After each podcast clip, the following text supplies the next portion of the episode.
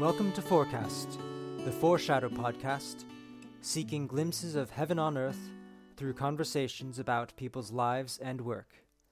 I'm Josh, the editor of Foreshadow, a digital literary magazine of work that points to the kingdom of God.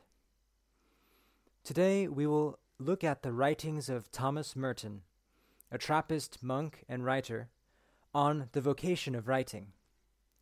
Specifically, I'll be going through the first chapter of a book called Echoing Silence Thomas Merton on the Vocation of Writing, edited by Robert Inchausti and published in 2007, which is basically a collection of Merton's writings on writing. The chapter we'll be looking at today is called Writing as a Spiritual Calling. Thomas Merton was born in 1915 and died in 1968. He was a monk at Our Lady of Gethsemane Abbey in Kentucky. He wrote over 70 books on various genres and themes such as poetry, social criticism, peace and justice, and other topics. He's well known for his spiritual autobiography, The Seven Storey Mountain. The book we'll be looking at today the first chapter of this book will be uh, it arranges short excerpts of Merton's writings, all based on the theme of the vocation or the calling of writing. I've arranged some of these excerpts by common categories, 12 in total, and I've grouped these 12 categories into two main sections.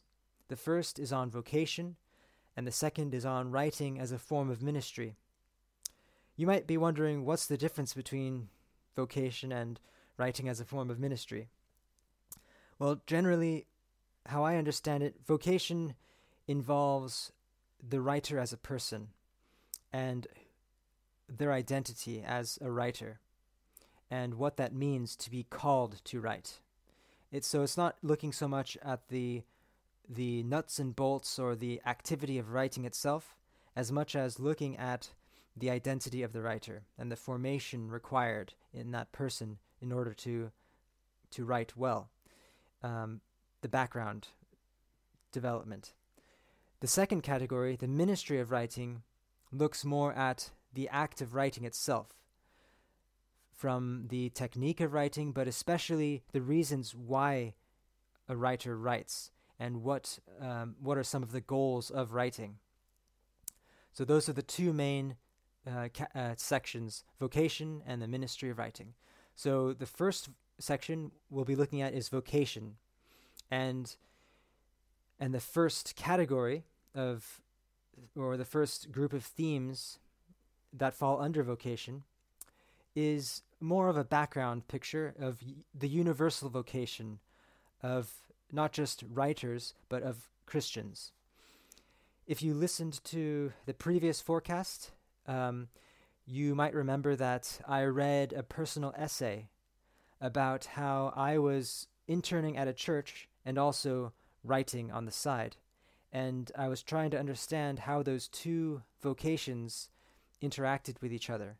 And I discovered that actually they pointed me towards a bigger vocation uh, of being a Christian, of following Christ in the neighborhood where I was living. And that vocation drew upon those two smaller vocations, I called it, of writing and interning. And so that's what the first theme is universal vocation. And, and, and so here we'll be listening from Merton on that. So the first excerpt on this theme of universal vocation is where Merton is describing a conversation he's having with a friend while walking down a street in the springtime. And the friend asks him, What do you want to be anyway?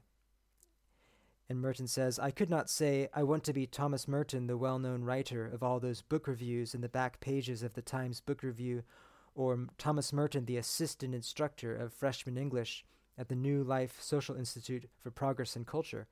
So I put the thing on the spiritual plane, where I knew it belonged, and said, I don't know. I guess what I want to be is a good Catholic. And I really appreciate just pausing here. I really appreciate how Merton is honest in his writing and, and kind of showing us the layers of his, to a small degree, self deception of um, not wanting to really tell the truth to his friend. And so he's kind of giving a spiritual answer that isn't really real. Yeah, he wants he says he wants to be a good Catholic, but he's also inside he, he wants to be uh, he wants to be well known as a writer. But his friend, um, he describes, can see through his um, his his words, and it says Lax did not ac- accept it.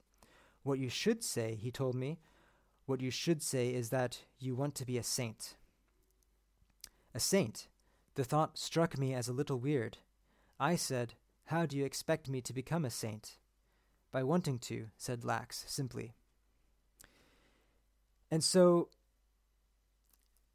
here Merton is pointing at how deeper than um, some of his desires to be a well known writer um, or to be spiritually mature, uh, there's a there's a deeper calling that his friend identifies, and that is that uh, Merton is called ultimately to be a saint, and that all Christians are ultimately called to be a saint.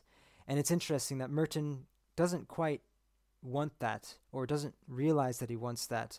But um, as we'll find out in some of his other writings, um, he he does he does see sainthood as the ultimate calling, um, although at this point he doesn't recognize that. And so, just that puts I think that helps to put this in context. That when describing the vocation of writing, it might be easy to, uh, for me at least, and it has been in my life, to see that as the ultimate priority of, of being a writer, of putting that first, that discipline that's required of writing and um, the, the work and the effort. But I think it's helpful to remember, and that what Merton points out here is that even more important than whatever vocation we might be given at a certain time or for a season in our life, are we have a deeper calling all of us have a, a, this this shared deeper calling, and and to say it's to become a saint can be perhaps um, misleading because what does that mean to become a saint? And I think what it ultimately means is, um, well, the word saint comes from sanctus, and that's holy. That's uh, shared with the, the word, the Latin word for holy. And um, and so to be a saint is to be holy. And what does that mean to be holy?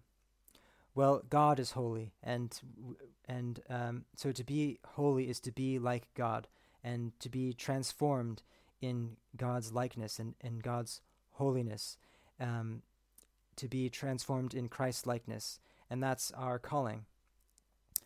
So the next, uh, we'll go to the next passage, um, which is related uh, to this universal calling of being more Christ like and being transformed in Christ's character. And this comes from a letter to his friend Mark Van Doren, who is actually a, a teacher, his, his university, one of his university professors. And in this letter, Merton writes uh, that um, another aspect of the universal vocation is that we were called to be who we were uniquely made to be. So even though we are called to all called to be holy, each of us has a uh, a specific way that we might express that. He says, I can no longer see the ultimate meaning of a man's life in terms of either being a poet or being a contemplative or even in a certain sense in being a saint, although that is the only thing to be. It must be something much more immediate than that.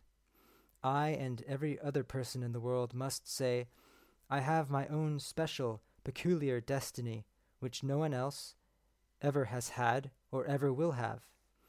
There exists for me a particular goal, a fulfillment which must be all my own, nobody else's and it does not really identify that destiny to put it under some category poet, monk, hermit. Because my own individual destiny is a meeting, an encounter with God that He has destined for me alone. His glory in me will be to receive from me something he can never receive from anyone else, because it is a gift of his to me, which he has never given to anyone else and never will. My whole life is only that to establish that particular constant with God, which is the one he has planned for my eternity. And so it's it's interesting to see how on one hand Merton says we have this universal calling to be a saint. But on the other hand, that is also very extremely personal because we can only become a saint by becoming the people that the individuals God has created us and called us to be, and whom He has called no one else to be in the same way. Of course, there will be, I'm sure there will be similarities that will involve loving other people, offering ourselves to, to care for them. But in the particulars, we will be doing that in different ways based on who we are. And it reminds me of a, I believe, a Jewish story of how, um, I don't remember the details, but one man, I think a rabbi was saying that when he goes to heaven, God will not ask him, Why were you not Moses? but rather, God will ask him, Why were you not more of yourself? So that's, in other words, that's who God has called him to be, is himself, not Moses or any of the prophets. Um, but he has to be who God made him to be, and him alone. It also reminds me of a writing from Metropolitan Anthony Bloom, who was a writer and teacher of the spiritual life. He wrote a lot of books, especially on prayer. And in one of his books, he writes about how in the book of Revelation, there, it says that uh, all of those who overcome evil are given a white stone with a new name written on it, which only they will know. And um, he writes about the stone This name is not the label we are given and called by in this world. Our true name, our eternal name, exactly fits us, our whole being. It defines and expresses us perfectly.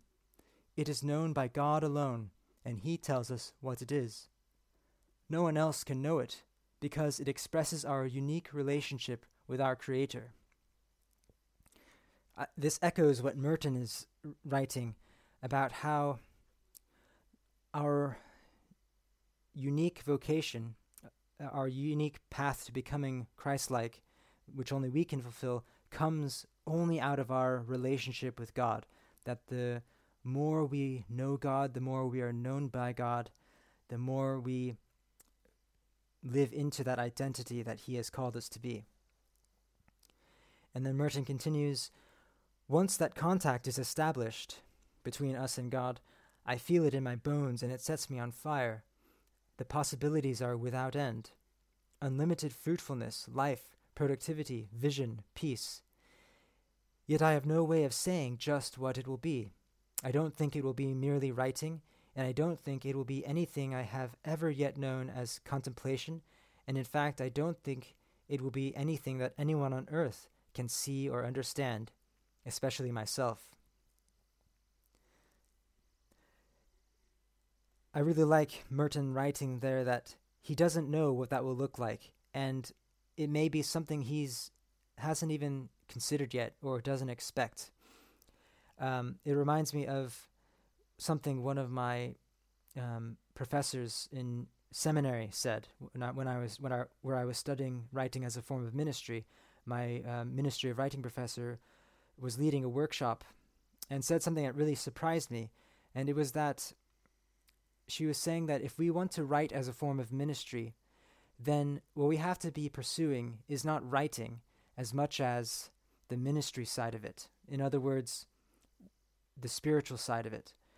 We have to be faithful and attentive to where God is leading us, even if that means that God is leading us away from writing itself. So that's one of the differences between being a writer uh, and being a writer as a form of ministry, if that's the right way to say it, or a minister of writing. Maybe that, that's better. The difference is that someone who's pursuing writing has in their mind a fixed goal of of being a writer, whereas someone who's writing in as a form of service to God, although writing is part of that, their deeper priority is faithfulness and obedience to God. And that could mean something that that God will lead them to something other than writing or so, something different. It may or it may mean that God will still use them and call them to writing, but the main thing is is following God even if that leads to somewhere un, uh, unexpected. And so Merton continues In the light of all that, it doesn't make so much sense anymore to be planning to either renounce or to adopt whole blocks of activity, cutting out all writing or going into solitude for good, as I would like to. The thing is to take a new line and let everything be determined by immediate circumstances that manifest God's will and His action here and now, no matter where it may seem to lead, because I don't know I don't really know anyway, and I don't have to know, provided that God is doing the leading. Along these lines, in another excerpt, Merton writes about the importance of creativity of the Christian. He says, The creativity of the Christian person must be seen in relation to the whole, to the creative vocation of the new Adam, mystical person of the whole Christ. The creative will of God has been at work in the cosmos since he said, Let there be light. This creative fiat was not uttered merely at the dawn of time. All time and all history are a continued, uninterrupted, creative act, a stupendous, ineffable mystery, in which God has signified his will to associate man with himself in his work of creation. So I think what he is saying is that God's creative activity is at work now and has been at work ever since God said, Let there be light. And it's our job as Christians to join in with that creative activity, continuing to God continuing to breathe His Spirit on the world, and also how in the book of Revelation Jesus says, Behold, I am making all things new. This promise of a new creation that we are called to participate in in uh, help working with Jesus to make things new, as what J.R.R. Tolkien might say as subcreation. That we are called to be subcreators, um, creating things um, not only in partnership with God, but also recognizing that God is the ultimate creator, but He also gives us tasks and and we can join in on that work um, with him.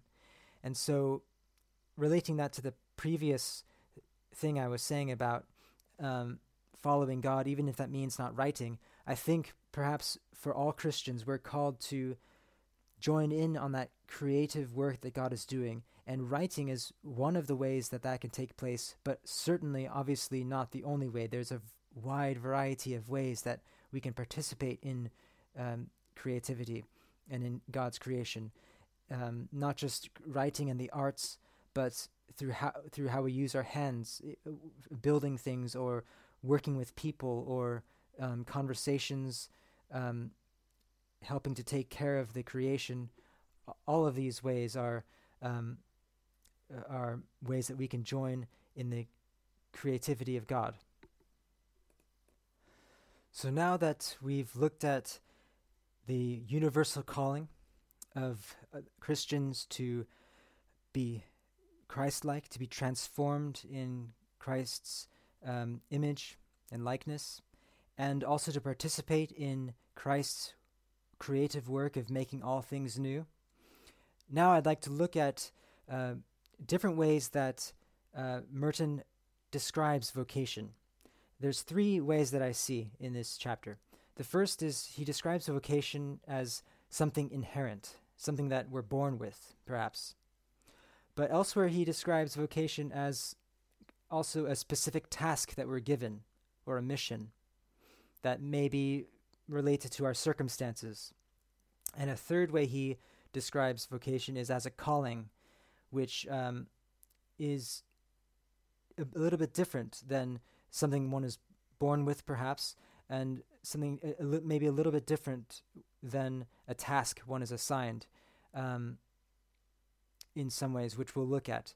su- such as in the case of a religious vocation as his own, being a monk. So, um, on the first, vocation as something inherent, Merton writes I have tried to learn in my writing a monastic lesson I could probably not have learned otherwise to let go of my idea of myself, to take myself with more than one grain of salt. If the monastic life is a life of hardship and sacrifice, I would say that for me most of the hardship has come in connection with writing. It is possible to doubt whether I have become a monk, a doubt I have to live with. But it is not possible to doubt that I am a writer, that I was born one and will most probably die as one. Disconcerting, disedifying as it is, this seems to be my lot and my vocation. It is what God has given me in order that I might give it back to Him. So there he makes a contrast between his being a monk um, and his being a writer. And it seems that Merton views himself as more fundamentally or inherently a writer than as a monk, even though obviously he's both. Um, but uh, where I think he's saying is that ever since he was a child, perhaps, um, he's had this love for words and writing. And I, can kind of identify with this because when I, you know, as I, ever since I've been a child, I've also enjoyed reading and writing and, and words and, and language. And so it, it's something that I, th- that just someone, something that someone is and um, is part of their DNA maybe and um, and that's what Merton is describing about himself, and he sees that as a vocation, as one kind of vocation, because he sees it as something God has given him, some a way that God has made him and designed him, um, using a computer term, programmed him, but that's probably not the best metaphor. And I, I like what Merton says that God has given it to him in order that he might give it back to God. And so uh, that goes back to the universal calling um, that we all all Christians have, and humans we believe all humans have, is to give back to God what God has given and gifted to us. And this leads to the next kind of vocation Merton describes, and that's vocation as a specific task. And this is really just um, something he implies in his writing, but I'll just read out of context what he writes in a different excerpt. It's describing his friend Lax, whom I mentioned earlier. I am not sure whether this conception of his necessarily implies a specific vocation, a definite and particular mission, but in any case he assumed that it was the sort of thing that should be open to me to Bob Gibney, to Seymour Freedgood, to Mark Van Doren, to some writers he admired, perhaps even to somebody who did not know how to talk, but could only play a trumpet or a piano. And it was open to himself also, but for himself, he was definitely waiting to be sent. So that's might be difficult to understand what he's saying because out of context, but here he's describing vocation as a mission or as as something that someone sends one to do, and um, and, and that's, for example, I think of um, Frodo Baggins from the Lord of the Rings, and how Frodo was kind of given this ring, and as a result of that, he was given this task.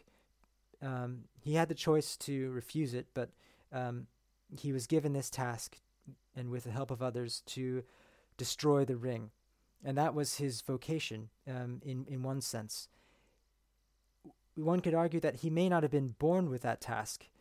Um, it was more arising out of circumstances uh, of, of being related to B- Bilbo and inheriting the ring. Um, it didn't have so much to do with his gifts or personality or um, or situation in life so much, although those things did play a role, and perhaps one could argue that um, Providence arranged it so that he would be the right person, the right hobbit, to take this ring. to Mount Doom. But um, still, it's a, it's a task that arose um, arose out of circumstances that, that happened in his life, um, outside of his control, of course. And if he had lived in a perhaps in uh, uh, an ideal world, where he would still have a vocation as as a person um, called to, um, we can presume, uh, grow in Christ likeness. Um, he wouldn't have this task of destroying the ring in an ideal world because the ring wouldn't be there. But um, so that's there's there's a dif- difference between those kinds of vocations. Um, so that's all that to say that um, Merton seems to hint that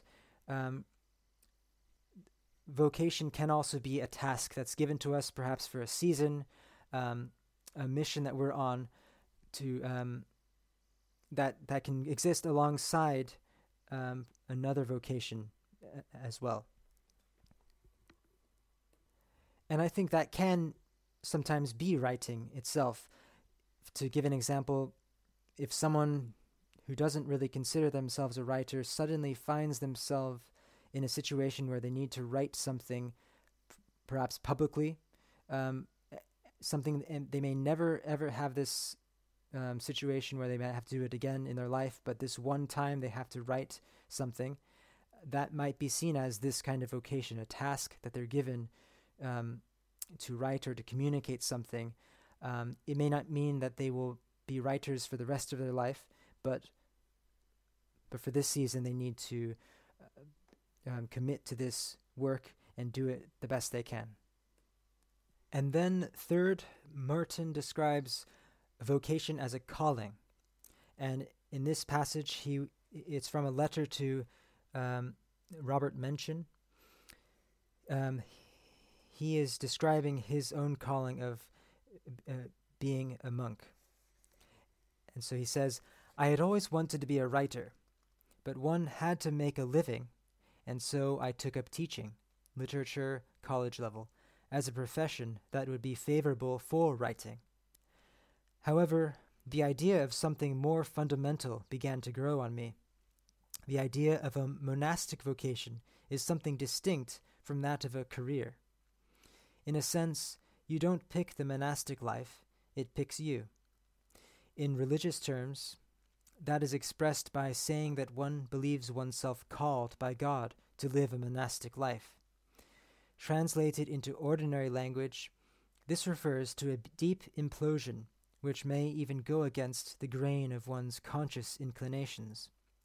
It entails a fight. There is a considerable amount of doubt and resistance, a great deal of questioning, and at times the whole thing seems absurd. Yet you have to push on with it. There is a sense of one's destiny and identity involved in this struggle. So here he distinguishes between his monastic vocation and his perhaps writing vocation. He says he had always wanted to be a writer, and so he took up teaching in, so that he could write and he he identifies that aspect with a career. And so maybe that's another dimension to that first kind of vocation as something inherent that if one is fortunate enough to to have a career in what they love doing and what they are naturally gifted to doing, that is one kind of vocation. And it's associated with making a living and uh, earning money and providing for your, oneself and family. But then there's this different kind of vocation, and this is a, a religious, well, it's called religious, although you can argue that we all things are religious if seen properly. But um, it's a different kind of vocation in which one is called by God to something that one may not actually be uh, well suited for, or they may not think not think that they are well suited for. Um, there are plenty of examples in the Bible of prophets who are called to to do something to, uh, which they feel goes against their nature, uh, or in some to some way. They might have a speech impediment, or they might be timid, um, or or something else. Um, and, but yet God has a purpose for them, and God calls them to do something to go out of their comfort zone, to to not just do a task for for one time, but to to embody something, um, to em- embody a, this calling and to live into a calling. For, um, and so that's how he describes his being a monk.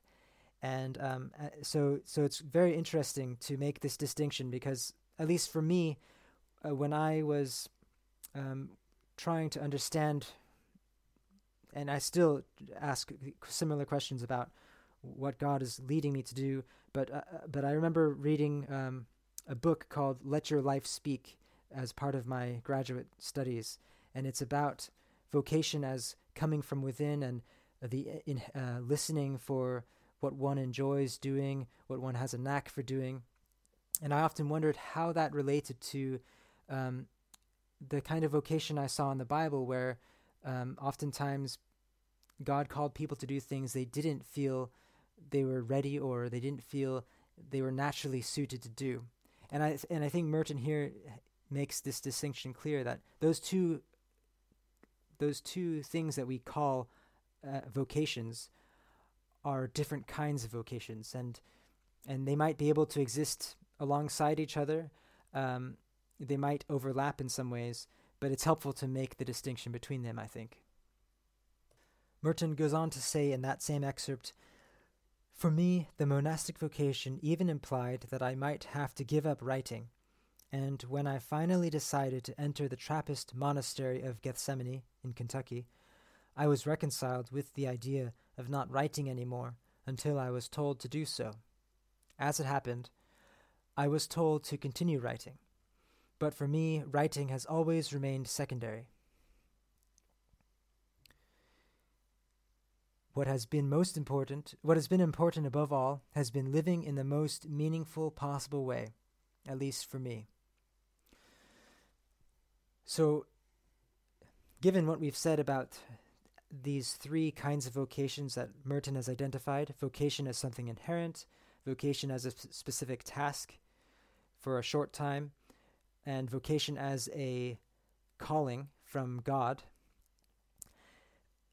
This passage I just read, I think, helps to show that there might be a hierarchy of callings, that although they might exist at the same time, at least Merton said that writing has always remained secondary to him, that his um, calling as a monk, it seems, was more important than writing, and he had to be willing to give up his writing um, to be a monk, although fortunately for him, um, he didn't have to end up giving it up. Actually, he found that as a monk, he was able to write, and his monastic um, life found its way into his writing. And as we will find out later, his writing also fed his monastic life too. Um, but nonetheless, he saw his calling as a monk to be uh, more important than that of writing. Uh, because it came from God. Uh, and his writing came from God too, um, he says. But it seems that he prioritized his calling as a monk even more so. And perhaps he found that that was um, cl- more closely um, related to this ultimate calling of being Christ like. He did that through being a monk and through writing, but um, first through being a monk. I wonder if part of the reason he prioritized his monastic life is because of his interdependence with his brothers at the monastery, that he had vowed to to uh, follow God through obeying his abbot, uh, through loving and serving his brothers at the monastery and the other people in his life, and um, and I can to give an example. Um, in my life, I I hold my my marriage and God willing our child uh, coming um, to um, to a higher priority than, for instance, writing, um, because it involves I I made a vow, um, uh, and I and these people depend on me and I, de- I depend on them, and there's this um, mutual uh, responsibility and dependability that's there, and and so and it's through that that I ultimately serve God, um, who's the first priority. But um, perhaps that's why uh, Merton prioritizes these things. It's um, God, God, is first, seeking the kingdom of God first, and um, the next layer is the people in his life, the people he's committed to, and then comes the other vocations such as writing. Um, and of course, he does serve and love people through his writing, but um, there's a, but there's more of an immediacy that comes with his day-to-day interactions um, with the people in his life that perhaps makes it more important than his writing. Finally, to um, close this first section on vocation, Merton says something that I think is interesting, and I don't know what exactly to make of it, but I think it's worth sharing. And this excerpt, in this excerpt, he describes the action of becoming our vocation, of vocation as a way of life. So he says, The true philosopher and the true poet become what they are when they go beyond philosophy and poetry and cease to be philosophers or to be poets. It is at that point that their whole lives become philosophy and poetry. In other words, there is no longer any philosophy or any poetry separable from the unity of their existence. Philosophy and poetry have disappeared. The ordinary acts of everyday life, eating, sleeping, walking, etc., become philosophical acts which grasp the ultimate principles of life in life itself and not in abstraction. So I think he, what he's saying here is that to be a true philosopher or a true poet, exa- for example, it has to be your entire way of life. Um, and so you're no longer it's no longer about the label of being a philosopher or, or that being a career uh, um, label or uh, or even about the things you do, but it's about your your entire way of life. And this goes back to what my professor of writing and as a form of ministry said was that to be ministers of writing you have to go beyond just writing um, you have to go into that point where it's about your relationship with God and following God. And through that, um, God will use you to write or to do other creative things.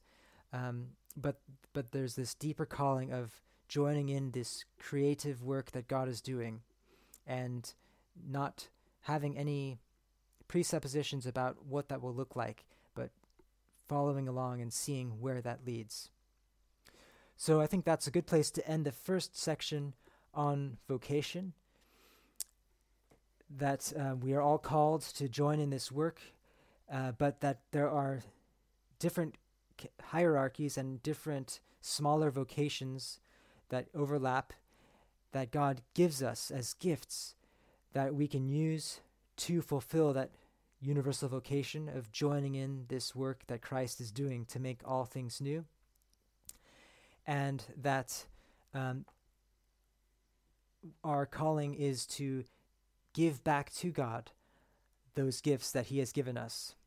And so they're never ours to possess um, for ourselves, but all of these vocations, um, whether writing, whether the, the work we do, whether um, being a monk or um, having a family, um, the friends that we have, the people in our lives, we are called to give all of those things back to God and to serve God uh, and to love God and bless God in the world through our relationships and through how we interact with those um, people and those gifts that we've been given.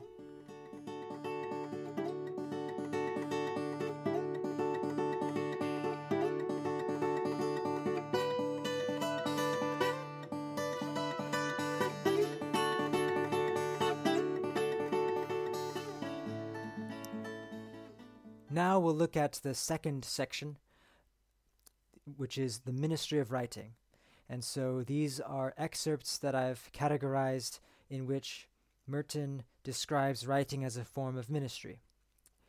Um, so, first we'll begin by looking at three different purposes that Merton uh, associates with writing. There are, of course, more purposes than these, but these are three that I've um, found in this first chapter. The first is writing as a path to holiness. Second is writing to teach. And the third is writing as a form of ev- evangelism. So, the first excerpt on uh, writing as a path to holiness um, comes from a journal entry in which he writes I am not here in the monastery to think about being a writer, except I am here to try to learn humility and how to do God's will and serve Him the best way I can. And writing has something to do with all these things, accidentally, because it happens that I like to write and try to know how. So there he begins by, again, distinguishing between his writing and his monastic vocations. But then he says that the two are related because uh, through writing, he can learn how to become a, better monk. He can learn how to become more humble and to do God's will and, and to serve God. And um, he will go on to explain how that is in, in other sections that we'll look at. But it's interesting that Merton, there at the end, says that the way that he knows he can do those things through writing is because it happens that I like to write and try to know how. He doesn't say any more, at least not in this excerpt, but it makes me wonder if perhaps God gives us things that we like to do, and we can use those things to become more like Christ. Even things like um, if we like to play football, if we like to run, or if we like to repair things with our hands, that those are ways that we can perhaps grow closer to God and become more like God. Just the fact that we like doing them and we want to learn more about those things, perhaps that can somehow be a path towards God because God has given us, uh, in, in, in cases that are wholesome, uh, God has given us those, those desires, those talents, and that desire to learn. This next excerpt on writing as a path to holiness or writing as clearing a way to God, comes from another journal entry that he wrote eight years later, after the previous one I read. He says, I am finding myself forced to admit that my lamentations about my writing job have been foolish. At the moment, the writing is the one thing that gives me access to some real silence and solitude. Also, I find that it helps me to pray because when I pause at my work, I find that the mirror inside me is surprisingly clean and deep and serene, and God shines there and is immediately found without hunting, as if he had come close to me while I was writing, and I had not observed his coming. And this, I think, should be the cause of great joy, and to me it is. So here, I think he beautifully expresses how writing is a way for him to grow closer to God. It, it clears a way for him so that after he's done writing, he he's in the presence of, or he's uh, more aware of the presence of God than he might have been before writing. It helps him to pray. It, maybe it can be a way for him to pray. Um, and he says he finds that the mirror inside him is clean. Perhaps that comes partly from the fact that writing forces him to reflect on his his thinking and on his experiences, and and, and that enables him to to identify the things that are troubling him, and and all of those things can help clear the way in his relationship to God. But um, this is a an example of how writing for him is is a is a tool that helps him in his monastic vocation. In another journal entry later that year, he goes on to say this It seems to me that writing, far from being an obstacle to spiritual perfection in my own life, has become one of the conditions on which my perfection will depend. If I am to be a saint, and there is nothing else that I can think of desiring to be, it seems that I must get there by writing books in a Trappist monastery. If I am to be a saint, I have not only to be a monk, which is what all monks must do to become saints, but I must also put down on paper what I have become. It may sound simple, but it is not an easy vocation. So, here again, Merton identifies how writing and his monastic vocation are integrally united. He, as he understand, as he understands it, the two work together so that he can fulfill his ultimate vocation of becoming a saint. He doesn't explain how or why he thinks writing is crucial in this regard, at least not in this excerpt of the journal entry in this book. But he seems to think that um, an integral part of his calling and of his being a monk involves writing his experiences down um, and sh- and sharing it with others as well. Um, so here we see two aspects of writing. One is the private, where he's um, he's writing as a form of prayer. Uh, it's a way of um, clearing the way to God, but then also the public aspect of putting his journey down on paper so that others can also um, learn from what he's experiencing. I say this um, this public versus private because um, the private, I assume that his journal entries are um, at the time when he's writing them private and personal. His although now we can read some of them, but um, and also the previous excerpt I read about him praying to God and his writing clearing a way for his prayers, those are seem to me private activities. But he also wrote for the public. He published many books, and um, this was part of his task and what he was given by his abbot to do. And in, later on in this journal entry, he describes more about how he he thinks that he is to become public property to some degree, and I assume that means through people reading about his experiences. But also in that entry, he writes that um, to be as good a monk as I can and to remain myself and to write about it, to put myself down on paper in such a situation with the most complete simplicity and integrity, masking nothing, confusing no issue, this is very hard because I am all mixed up in illusions and attachments. These too will have to be put down, but without exaggeration, repetition, useless emphasis. So here he's describing how, whether private or public, he needs integrity in his writing. He needs to write simply. Um, he needs to tell the truth, and um, and that's part of his ministry as a writer. And so that relates to writing as a path to holiness because um, it's a path of. He's describing it as a path of self reflection and examination so that he's being as truthful as he can with himself in his writing. And so, as faithfully as he can, as truthfully as he can, representing his experiences, um, his um, daily um, experiences in the flesh, and translating that into words so that when people read that, they they are reading a truthful picture of what he's experiencing and reflecting on. And then in another journal entry towards the end of that year, he writes another example of how writing makes a way. And he says, I seek no face, I treasure no experience, no memory. Anything I write down here is only for personal guidance because of my constant gravitation away from solitude. It will remind me how to go home. Not to be like the man who looked in the glass and straightway forgot what manner of man he was. Yet I shall not remember myself in such a way that I remember the person I am not. So here again, he uses this metaphor of glass or a mirror um, to describe writing.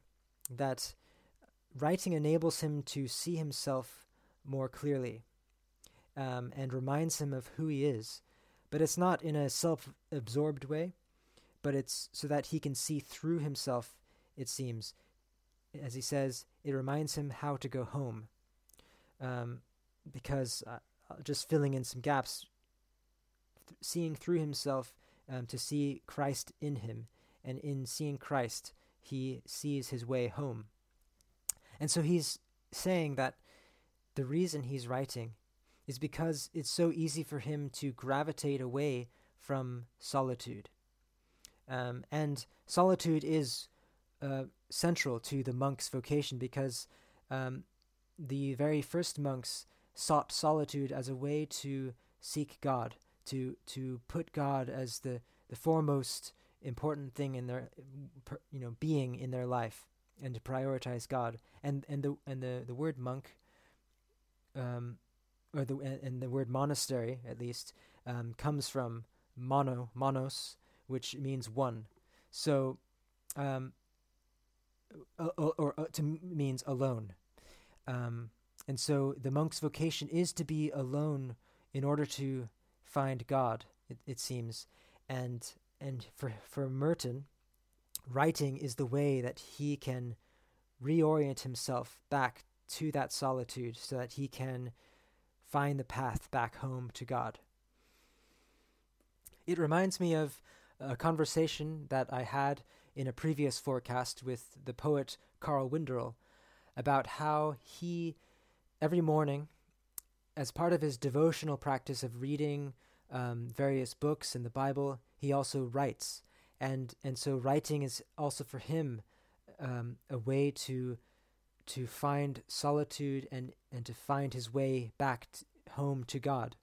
And um, in our conversation, we discussed how writing is for him a, a way that he communes with his soul and communes with God. And so we see that as an uh, Merton echoing that here too, with writing as a way that he communes with himself in order to commune with God. And writing, of course, requires someone to be alone without distraction, um, working on something in a, um, for, sometimes for a long period of time, thinking deeply about it, and just the, the act of writing itself uh, lends way to reflecting and meditating and um, and being still in a way that a lot of activities um, don't enable one to do. So that's the first purpose that Merton identifies for writing, and that's writing as a path to God that through writing we can connect with God. The second purpose is to teach. And here in one of the excerpts, this is from his autobiography, The Seven Storey Mountain, he writes It took me time to find it out, but I write down what I have found out at last, so that anyone who is now in the position that I was in then may read it and know what to do to save himself from great peril and unhappiness. And so he's giving the reason that he's writing his autobiography. It's to, um, at least one of the reasons is to write down what he experienced so that people can learn from his experiences. And that's, um, I was, I was speaking, I often speak with my wife about the things that she reads and how much wisdom she learns through reading fiction and the choices that the characters make, um, sometimes the mistakes they make. Um, all of those things can teach her um, about being a human. Give they give her wisdom, and so so this is one of the reasons that writers write is to teach people. Um, not so much. It can be um, didactic in the sense of um, a teacher telling their students what they need to do, but it can also be um, teaching through example. Um, especially, I think fiction tends to do this, where it's more of a subtle um, lesson that one learns um, through the, the choices that the characters make. And the more believable those characters and choices are, the more um, relatable they, uh, they are, I think, for the readers.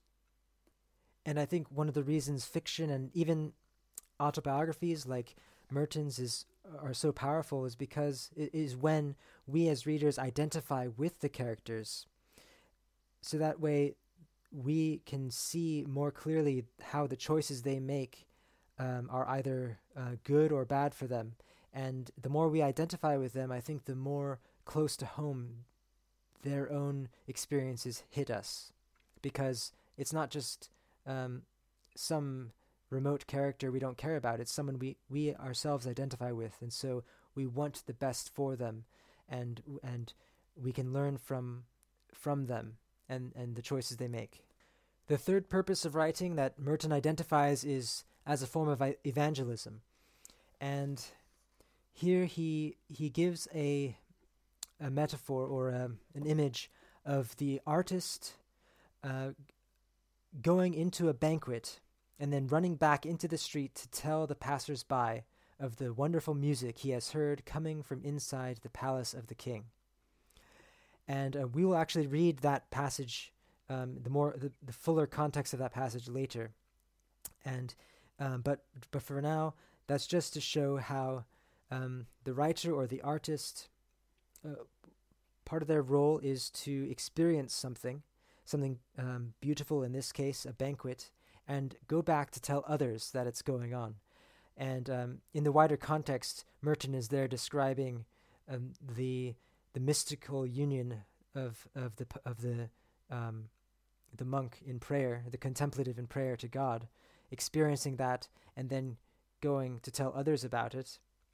Um, but I think this can also apply more broadly to Christians. Uh, we Christians experiencing uh, through our relationship with Christ, through um, our worship, experiencing this beauty, this mystery, this life uh, that God gives us, and expressing that through whatever means we have, including writing, so that others can hear the call um, to join in this banquet and this feast and in this project of making all things new. But in order to communicate that, we have to write well. We have to know our craft well. Uh, we have to speak the language in a way that others can understand um, and to speak it simply and clearly so that nothing gets in the way of the message we are communicating. And so Merton writes about the importance of excellence in writing. In a journal entry, he says, There is nothing wrong with praying to be, as a writer, as everything obscure, unknown. I'm not sure that sentence is grammatically correct, but um, he goes on to say, There is everything wrong with praying to be a bad writer. So, what I think he's saying um, is that there's nothing wrong with praying to be um, an obscure writer, but there is everything wrong with praying to be a bad writer. Um, and so, what that implies is that uh, no matter what work you're doing, in this case it's writing, we need to be as faithful as we can to God by being the best writers or workers we can. We need to do an excellent job in what we're doing. And in that self, that will then in some ways validate what we're doing. It will give a good impression to the readers. Um, it will make us trustworthy writers, um, and they will respect and listen to what we're saying more clearly when we do those things and when we when we write, in this case, um, with excellence. Merton then goes on to describe how one can be the best writer and still remain obscure. He says, I would pray to be the best writer of a certain time and never to know it, and also to be the most obscure. Saint Therese probably never even considered herself a writer. Bloy was one of the best writers in a time when there were some good writers, and also the most despised, one of the most obscure.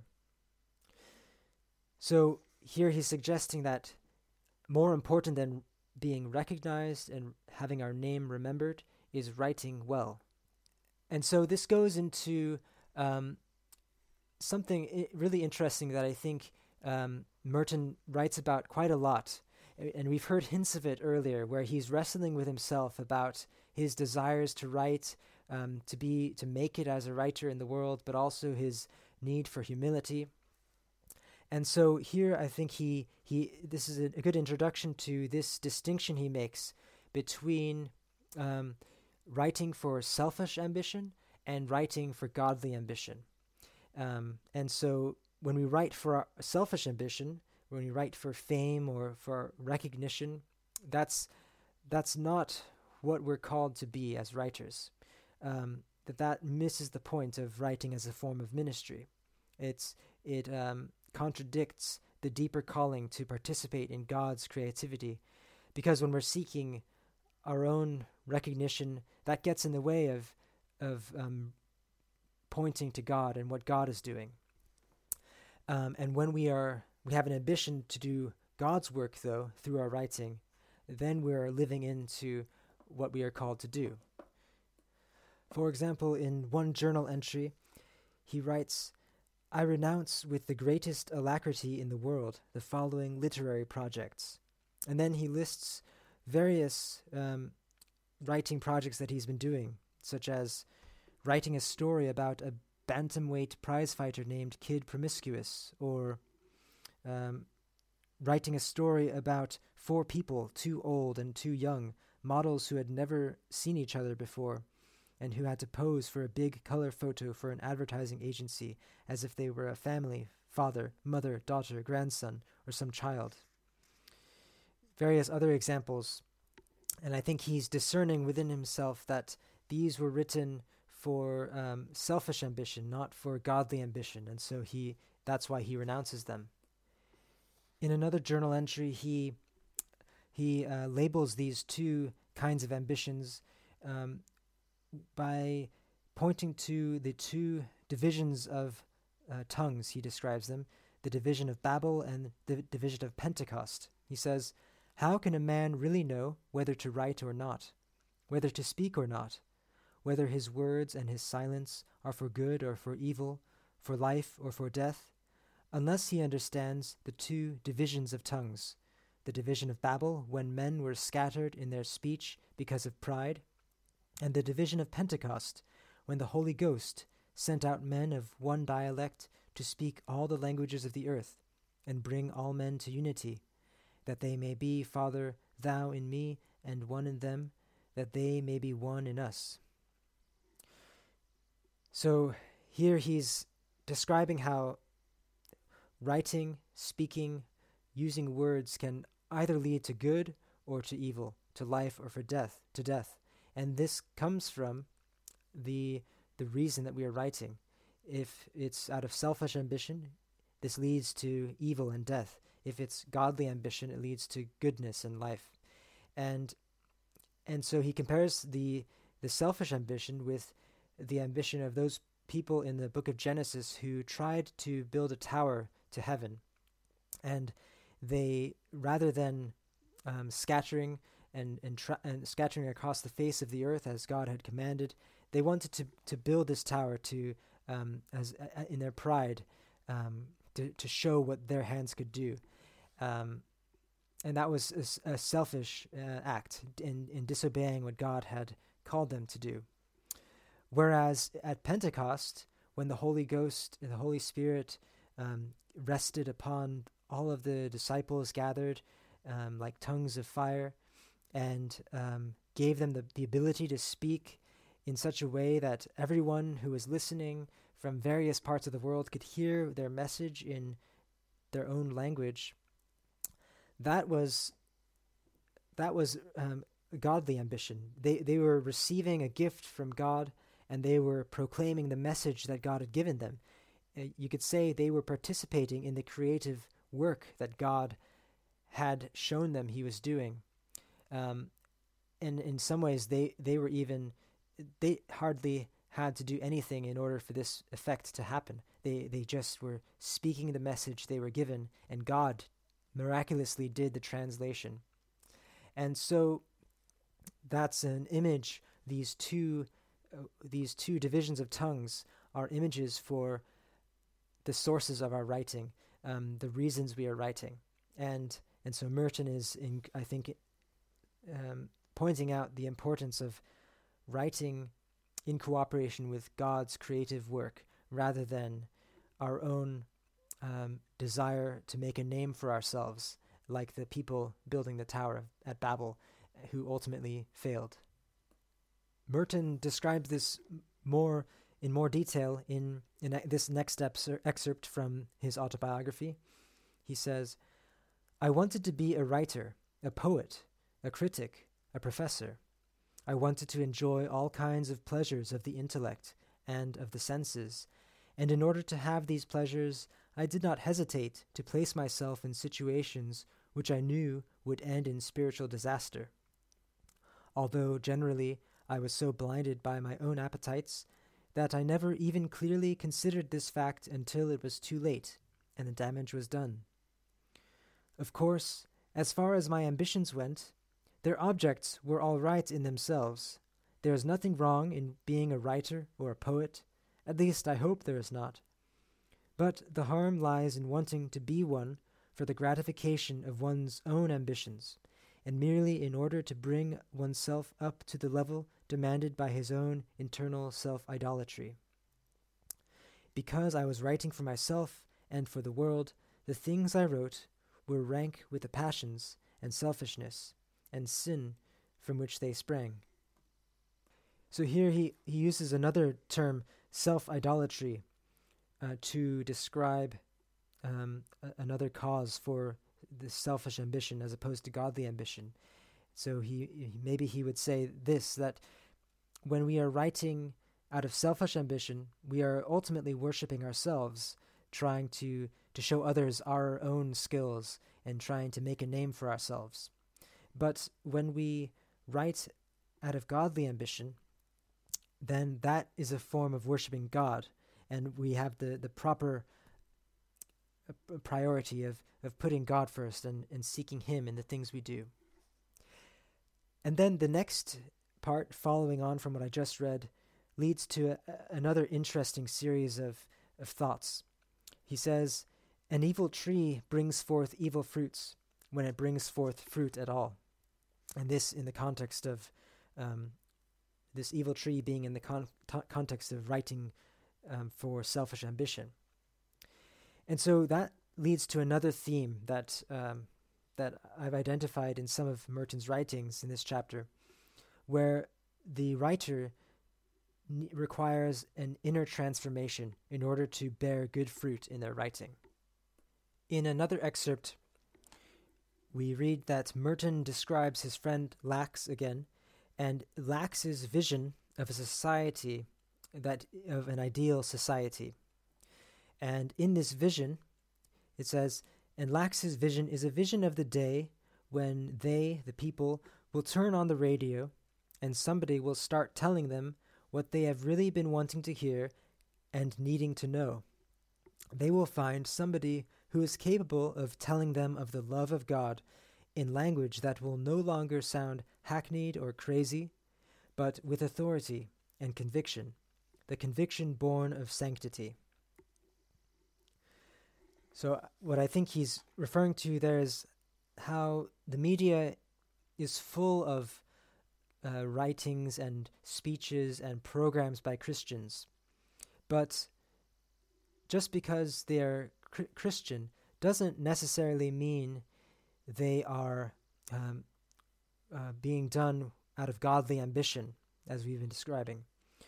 Um, there, there certainly are and can be, but not all of them are by necessity of their being Christian. That um, as that Christians, like anyone else, often do things um, selfishly and and see, so in a, in a self-seeking manner, and ultimately that leads to evil fruit being born, and um, as he describes it, um, sounding hackneyed and crazy, that people don't trust or find credible. Rather, in Lax's vision, there will be uh, writing, there will be programs that are um, born of authority and conviction, the conviction born of sanctity. And, and so that's what people will be listening to. Uh, there needs to be authority and conviction, but that conviction comes from sanctity or holiness. And so this this inner transformation of Christ likeness towards holiness, of integrity, is the first step, it seems, before uh, one can write and expect that writing to bear fruit. Because without that core of um, that integral relationship with God being at the core, the writing will not bear fruit. It is only out of that relationship with God that the writing can bear fruit. Deepening this idea in a journal entry, Merton writes The best thing for me is a lucid silence that does not even imagine that it speaks to anybody, a silence in which I see no interlocutor, frame no message for anyone, formulate no word either for man or paper. There will still be plenty to say when the time comes to write, and what is written will be simpler and more fruitful. And so here Merton is describing how before he speaks or writes, he needs silence first. And, um, and it is only out of that silence that his words can, can bear fruit. Um, he needs to develop this discipline, this habit of of uh, I'm just filling in the gaps of um, cultivating this spirit of listening to God, um, and it is only out of that that spirit of listening that he can then have something to say, something perhaps that is given from God for him to say, and something that is worth saying. Even deepening this further, this next excerpt is from No Man is an Island. Silence does not exist in our lives merely for its own sake. It is ordered to something else. Silence is the mother of speech.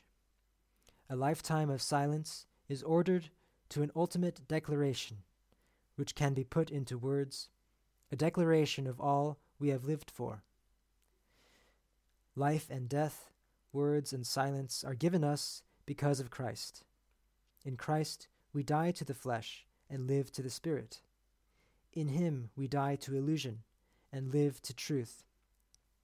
We speak to confess Him, and we are silent in order to meditate on Him and enter deeper into His silence, which is at once the silence of death and of eternal life, the silence of Good Friday night, and the peace of Easter morning. So, to summarize this section of the ministry of writing, Merton identifies three purposes of writing here. One is writing as a path to God. Two is writing to teach others from our experience, to teach them wisdom. And the third is to write as a form of evangelism or sharing the good news of Jesus with others. And as such, we need to uh, be excellent writers. We need to um, to do the best we can in our work, and also uh, we have to recognize that um, our writing should come from a place of seeking God first and um, having a godly ambition rather than a selfish ambition, so that by having a godly ambition, our writing can bear fruit. Merton also makes a distinguishment, distinguishes between uh, public and private writing. Um, some of the writing is done for others to read, and some of it is done for himself in his own spiritual journey. And in one journal entry I forgot to mention, he, he writes, In any case, I hope to stop publishing for a time, for I believe it has now become impossible for me to stop writing altogether. Um, so he so for him, um, publishing isn't the end goal of writing. Sometimes it is, but writing has a deeper purpose. Um, even if he wrote something that no one else read, it would it might still be a form of ministry, at least for his own relationship with God. And so, writing um, requires uh, that attentiveness to God, and in order to write and to bear fruit in our writing, uh, a transformation is required. That uh, we need to first be attentive to God um, and be cultivating. We need to be in the in the process of cultivating a listening spirit to God, and and as he says, silence is the mother of um, speech. And so it is only out of that silence which he identifies with um, Christ ultimately, Christ on the cross, and the peace of the resurrection. It is in that silence of Christ uh, and that fullness of peace um, where we find the source for uh, fruitful writing. So now it's time to point out the limitations of writing. I work as a, a proofreader, and I often proofread and edit academic papers, and so I always look out in the conclusion of a paper to make sure that they've um, they've pointed out some of their work's limitations, some of the areas that um, they might have um, developed a faulty methodology or some things that they that um, they have yet to explore in the future. And so that's what we'll do now. Uh, the limits of writing. The first that Merton points out in in this chapter, he says uh, in a letter to um, Dom Jean Baptiste Porion, who was a, another a fellow monk um, in in France actually. Uh, he said uh, Merton says, "For my own part, as you know, the betrayal of our deep self that sometimes takes place in our effort to communicate with others exteriorly has long been a problem. It is not easy for a writer to learn to live interiorly without a witness, without a potential reader. But once this intruder is expelled, we truly find ourselves and find God and find other men in God. So one of the things I think he's saying here is he, he implies that when we whenever we communicate with something uh, something with others whether through the written or the spoken word for instance we are betraying some part of our deep self. And um, he doesn't explain that very much here. He does in another passage we'll read but that's one of the limitations is um, betrayal of some deep um, perhaps secretive aspect of ourselves.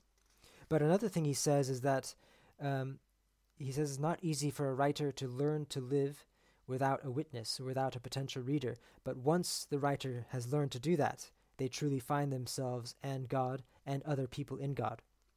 And so he seems to be um, suggesting that um,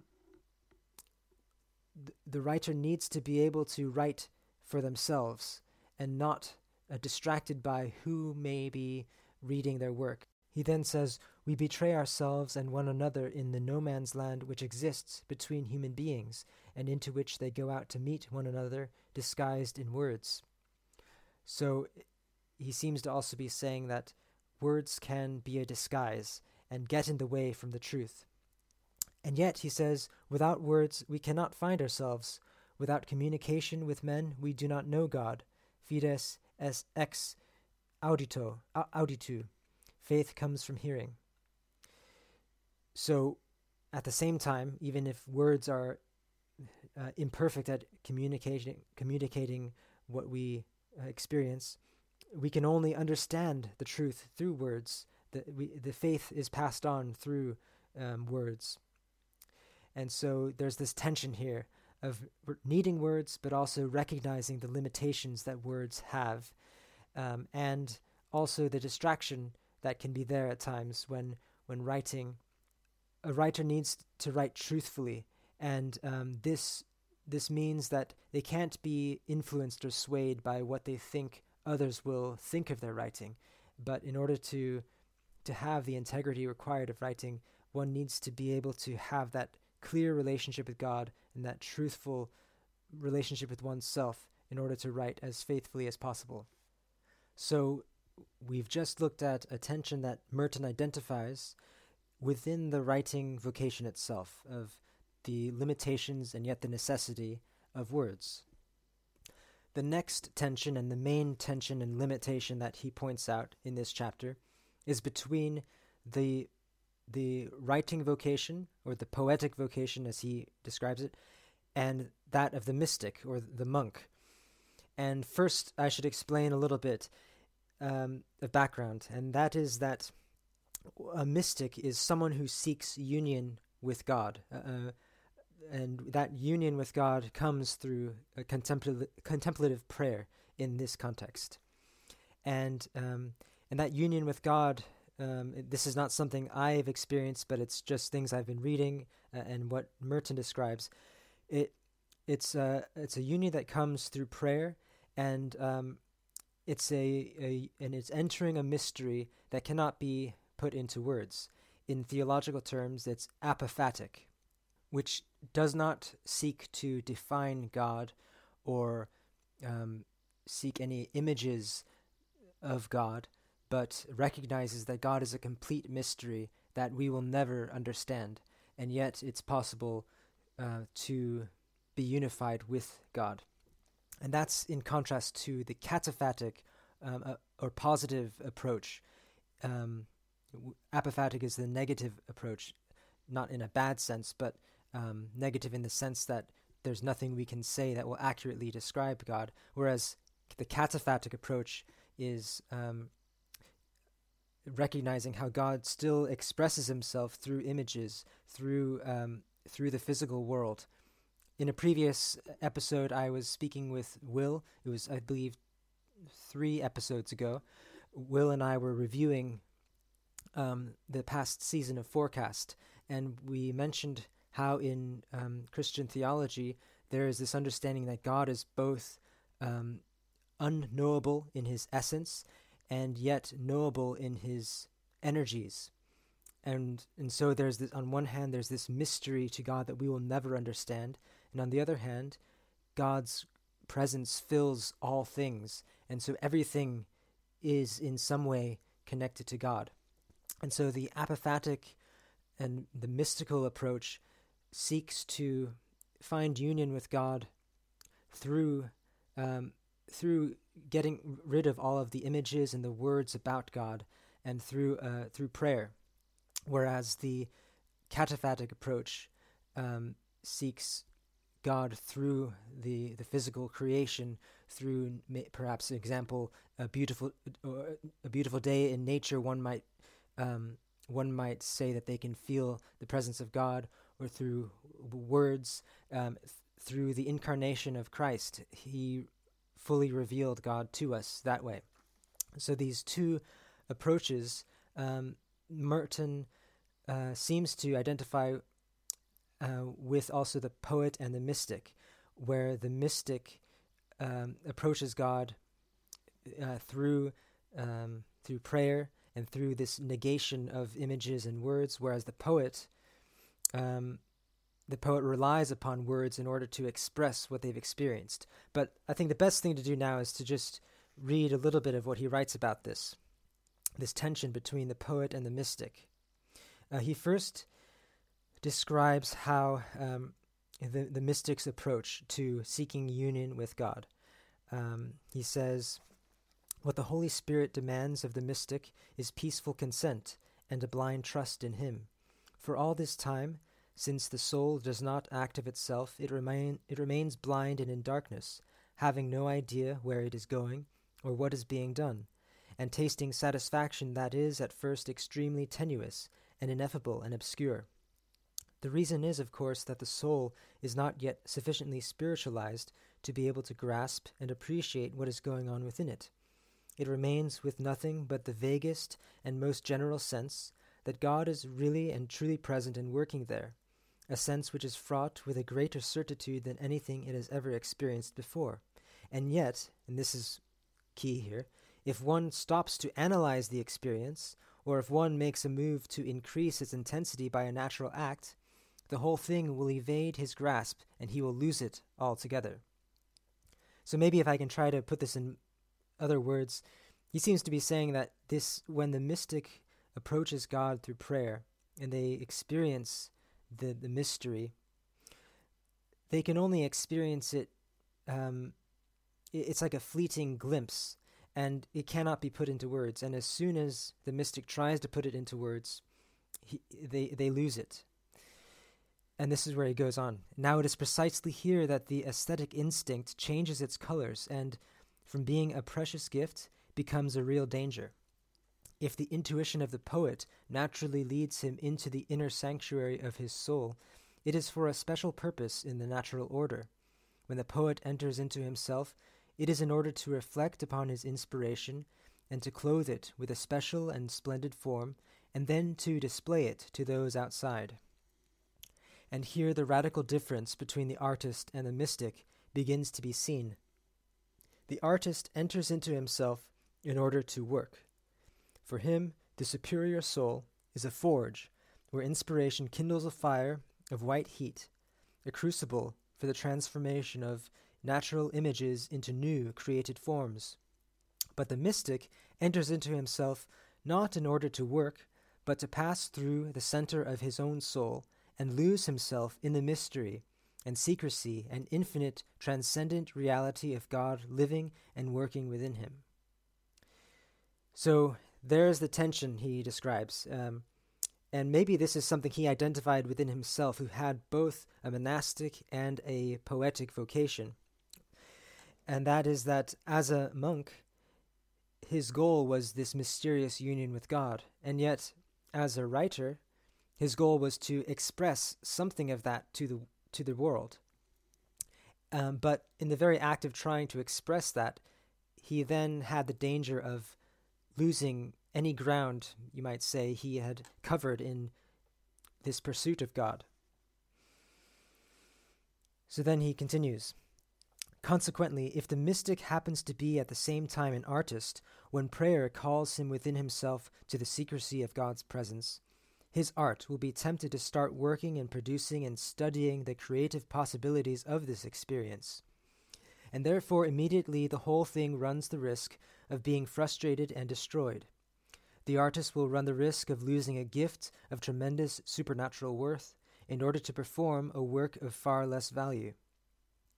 He will let go of the deep spiritual grace which has been granted him in order to return to the reflection of that grace within his own soul. He will withdraw from the mystery of identification with reality beyond forms and objectified concepts, and will return to the realm of subject and object. He will objectifies, objectivize his own experience and seek to exploit and employ it for its own sake. He will leave God and return to himself, and in so doing, though he follows his natural instinct to create, he will in fact be less creative. For the creative work done directly in the soul and on the soul by God Himself, the infinite Creator Spiritus, is beyond all comparison with the work which the soul of man itself accomplishes in imitation of the divine Creator. So, just pausing, this reminds me of what we were saying earlier about how sometimes for the person trying to write as a form of, of ministry, the very idea of holding on to writing can get in the way of what God might be leading that person to do. That God might actually be calling them not to write, uh, but to do some other creative work, even beyond the arts. And um, and so that seems to be similar to what Merton is saying here. That um, that the, the the artist can be tempted to to try to be faithful to their task of creating things, but in the so doing, uh, lose sight of where God might be leading them, maybe somewhere deeper, somewhere richer than than their own work of creating can take them. Which is a real tension indeed uh, for the for the writer and and the person who wants to write as a form of ministry, and especially if they're also a mystic, um, because a lot of writers, I, I would say, are not trying to record an experience, a mystical experience with God. Um, perhaps it's the a lot of writers I, I think tend to write about more of the cataphatic experiences they have, such as inspiration in nature, a beautiful autumn um, sunny afternoon or um, an experience they're reflecting on with people. All of these, uh, in, uh, we Christians believe God is within those things, but in a in a more positive sense than the negative sense. By, mean, by when I say negative, I mean the absence of any words or images that comes in the mystic's work. So I think this conversation is quite unique to to Merton's context because he's both a monk and a writer, whereas um, I think many of us, most of us perhaps, are, are not monks. Um, and so and so don't have the same tension. Yet I think it's still worth um, seeing what Merton says about this tension. And yet I think uh, people who uh, are not monks can still relate to this to some degree. And I think here of a an example. When I was in university, I was enrolled in a summer program called um, Urban Term, and I was living with about 12 other people in an intentional community while we were taking classes and um, doing work in the community. And it was a really full on experience of living together, c- cooking meals, sharing life together, doing chores together in, in the houses where we lived. And in the middle of the summer, um, someone uh, who was not part of our group saw what we were doing and they were really excited about what we were doing. And they actually created a blog for us, a web blog. And they said that it would be really great if we could write about our experiences on this blog for the outside world to read about and to to learn about what we were experiencing. And um, our professor, one of our professors, heard about this blog and just advised us that uh, that maybe it will be useful to write about it, but he, he didn't want us to um, get distracted by writing about what we were experiencing and thus not fully living into the experience itself. And so I think this is an example we can actually relate to because when we take the time to write about something, that not only takes time and energy to do, which we could be spending doing something else, but it also um, it also changes and influences the experience that we are going through. Um, and and so I've I've heard some writers suggest that you really need about two decades before you can uh, write about an experience with enough distance and enough perspective. And I'm not I, I don't know I haven't lived you know that long to say that with much experience. Um, but I think it's helpful to say that because it shows that when you're living in something, when you're experiencing something in the moment, you're not, it doesn't seem that one is ready enough to, to write about it. One doesn't quite have the perspective yet to write about it um, accurately or rightly. Um, and if one does, one has to be aware of how that changes the experience itself. And um, this actually reminds me of an article that um, my professor from seminary, my writing professor, her name is Susan Yanos, and she wrote an article a few years ago on Friends Journal, in which she wrote, it's about the Ministry of Writing, and it's also the link to it is on the Forethought website. It's called Wielding Thor's Hammer: What It Means to Write as a Form of Ministry. And in this article, um, Susan Yanos writes that Annie Dillard, who is a writer, once quipped that if you want to keep your memories, don't write a memoir. Writing, in the imposition of structure and point of view and imagery, often reveals, perhaps even creates, a meaning in those past events we did not see during the living of them. The written account becomes our memory. Writing, therefore, has the power to change the past. Not the actual events, of course, but how those events continue to influence us. Writing has tremendous power, most certainly, but when we play with that power, will we cast a light into the darkness surrounding us, or diffuse the light into an impenetrable fog where we lose our way? So, all of this to say that writing has power to to illuminate or to obscure things. And um, and I think what Merton is saying is when when a mystic tries to write about their mystical experience with God, those words tend to obscure things rather than illuminate, because what can one say about God um, when um, in terms of the the deepest connect um, unity and union that a mystic is seeking with God? Of course, God has revealed things to us and does reveal things to us. But um, but there comes a point, I think Merton would say that words fail to express any of that adequately.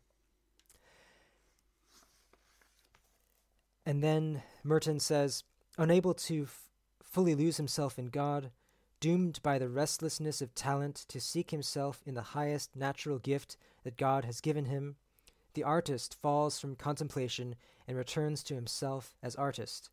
Instead of passing through his own soul into the abyss of the infinite actuality of God himself, he will remain there a moment, only to emerge again into the exterior world of multiple created things, whose variety once more dissipates his energies until they are lost in perplexity and dissatisfaction. And so this just goes back to the examples I was using of how writing can can can be a can be a distraction of what one is experiencing. Um, and I will say that I'm giving writing a bad rap, and Susan has written an, another piece that was actually published on Foreshadow um, in the summertime, I believe, and it's called Getting Unstuck The Personal Story and the Spiritual Journey, which you can find on the Foreshadow magazine website. And there she writes about one of the the the, the blessings of writing memoir is that it can help us to see the past and interpret and understand the past in a new way. And so that's that's the positive side of writing about the past. Um, but going back to Merton, um, he seems to be saying that there's a real temptation when when uh, when the mystic is trying to find union with God. Um, writing about it can can do more harm than good. Uh, let's continue reading what he says, though. There is, therefore, a likelihood that one who has the natural gift of artistic intuition and creation may be unable to pass on to the superior and most spiritual kind of contemplation, in which the soul rests in God without images, without concepts, without inter- any inter- intermediary. The artist may be like the hare in the fable, who far outstrips the tortoise without talent in the beginnings of the contemplative life, but who in the end is left behind. In a word, natural gifts and talents may be of great value in the beginning, but contemplation can never depend on them. They may indeed prove to be obstacles unless by some special grace we are completely detached from them. And so the artist may well receive the first taste of infused prayer, for, as St. John of the Cross says, that is granted to relatively many souls, and often quite soon in their spiritual life, especially where conditions are favorable. But because of this tragic Promethean tendency to exploit every experience as material for creation, the artist may remain there all his life on the threshold, never entering into the banquet, but always running back into the street to tell the passers by of the wonderful music he has heard coming from inside the palace of the king. There's very little I can really say in response to Merton's experiences because I am not a monk and I have not um, delved into mystical prayer. But I just want to have some reflections on what he's saying as it regards writing as a form of ministry.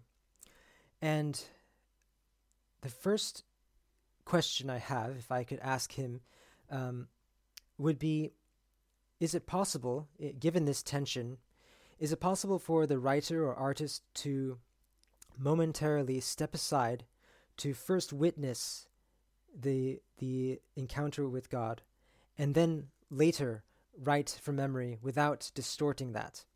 Maybe 20 years later or something? Or does does any attempt at any time to put it into words distort it? So that's that's one question. Um, he would probably say that um, any attempt to put this experience into words would distort it.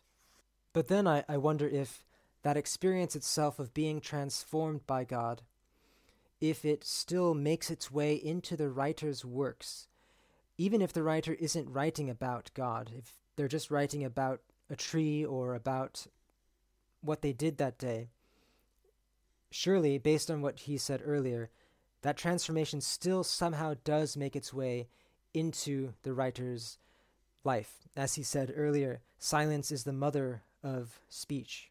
And so this mystical encounter must also be the, the mother of, of bearing good fruit. So there so p- perhaps what he's describing as a limitation is really when the artist is trying to to write directly about their experience of God.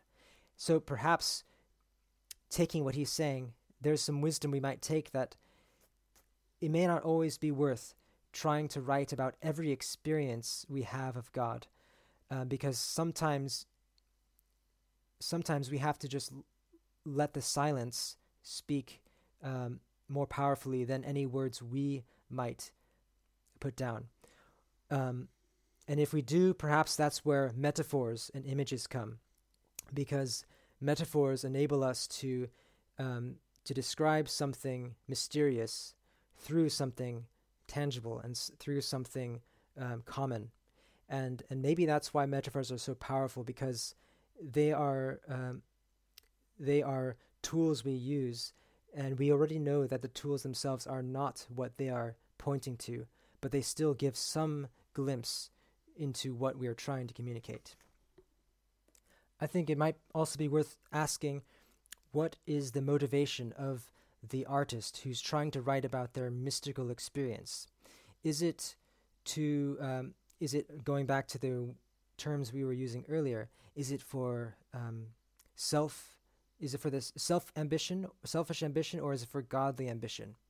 Um, at the end of this passage we just read, he describes how the artist is like someone uh, on the threshold of a wedding banquet, and they run back to the street to tell others of the wonderful music they've heard.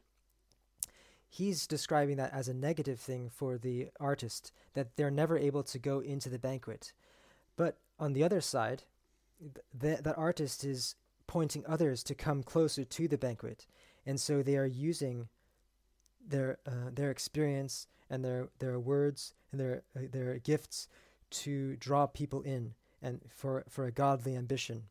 And so um, so so this limitation isn't all negative.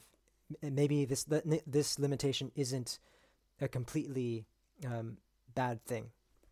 The last thing i just want to point out is that merton here contrasts that the work of the artist or the, the artist enters himself in order to work, whereas the mystic enters himself in order to lose himself and to be united with God. I just wanted to push that a bit because um, Eugene Peterson has written that the purpose of writing and um, the purpose of communication ultimately is for communion. And so we write in order to um, share ourselves with others and share ourselves with God and and to be in a space where we can commune with others and with God. And that's what the the mystic is doing as well. When they pray, uh, it's to be in a closer communion with God. And so I wonder if um, if even though the poet and the artist are limited in what they can say about God, if in some mysterious way through the the godly ambition of seeking communion with God and with others, if that even if it's through the cataphatic images, through the the scents and the sights and the sounds and the sensory details, if that somehow can create a way for the reader, for the writer to still enter into that mystic, mystical, mysterious place, um, because the goal of, of that writing is the same goal that the, the monk and the mystic has um, to to be united with God and to be communing with God. And so maybe by that shared goal, it still orients the, the reader and the writer in the same direction and maybe enables them to get closer into the banquet just by the fact that they are seeking communion with God through their writing. Well, maybe Merton will say some more illuminating things that will help us understand these tensions a bit better in future chapters, which I hope to look at in future forecasts. just to summarize this past forecast, we looked at two main categories of of Merton's of Merton's writing on writing. The first is vocation, and the second is the ministry of writing. And within vocation, um, Merton describes different kinds of vocations and hierarchies of vocations. Ultimately, the vocation of all Christians being to participate in Christ's work of making all things new, and um, and how writing can be one of those ways that we do that. And in and in the ministry of writing category, um, Merton describes writing as um, both a path towards Christ likeness and a way to reach out to others and to teach them and to tell them the good news of Jesus. And he also describes two different motives for writing um, selfish ambition versus godly ambition, or the Tower of Babel versus the Pentecost um, power that came, and the disciples shared the good news in a variety of languages. And and then he also describes how the importance of silence and transformation in Christ, so that we can bear fruit through our writing. And we also looked at limits of writing, the limits that come with words, and the the impossibility of trying to put into words uh, the mystical experience with God, something only possible by God's grace, um, but uh, something that needs to be we need to be aware of. I hope that you've enjoyed and uh, found this really insightful, especially if you are a writer and are trying to understand how you can use writing in service to God and to others. And there are some more resources you can find on the Foreshadow website, foreshadowmagazine.com, if you go to the Forethought page. And we also publish new work every week. And if you'd like to sign up for our free weekly newsletter, you can do that on the website. We welcome any comments or feedback, so do get in touch by emailing me at foreshadowmagazine at gmail.com. And please share this with people you think would be interested with this work, um, and we really appreciate that. So thank you for listening. That's the forecast for today.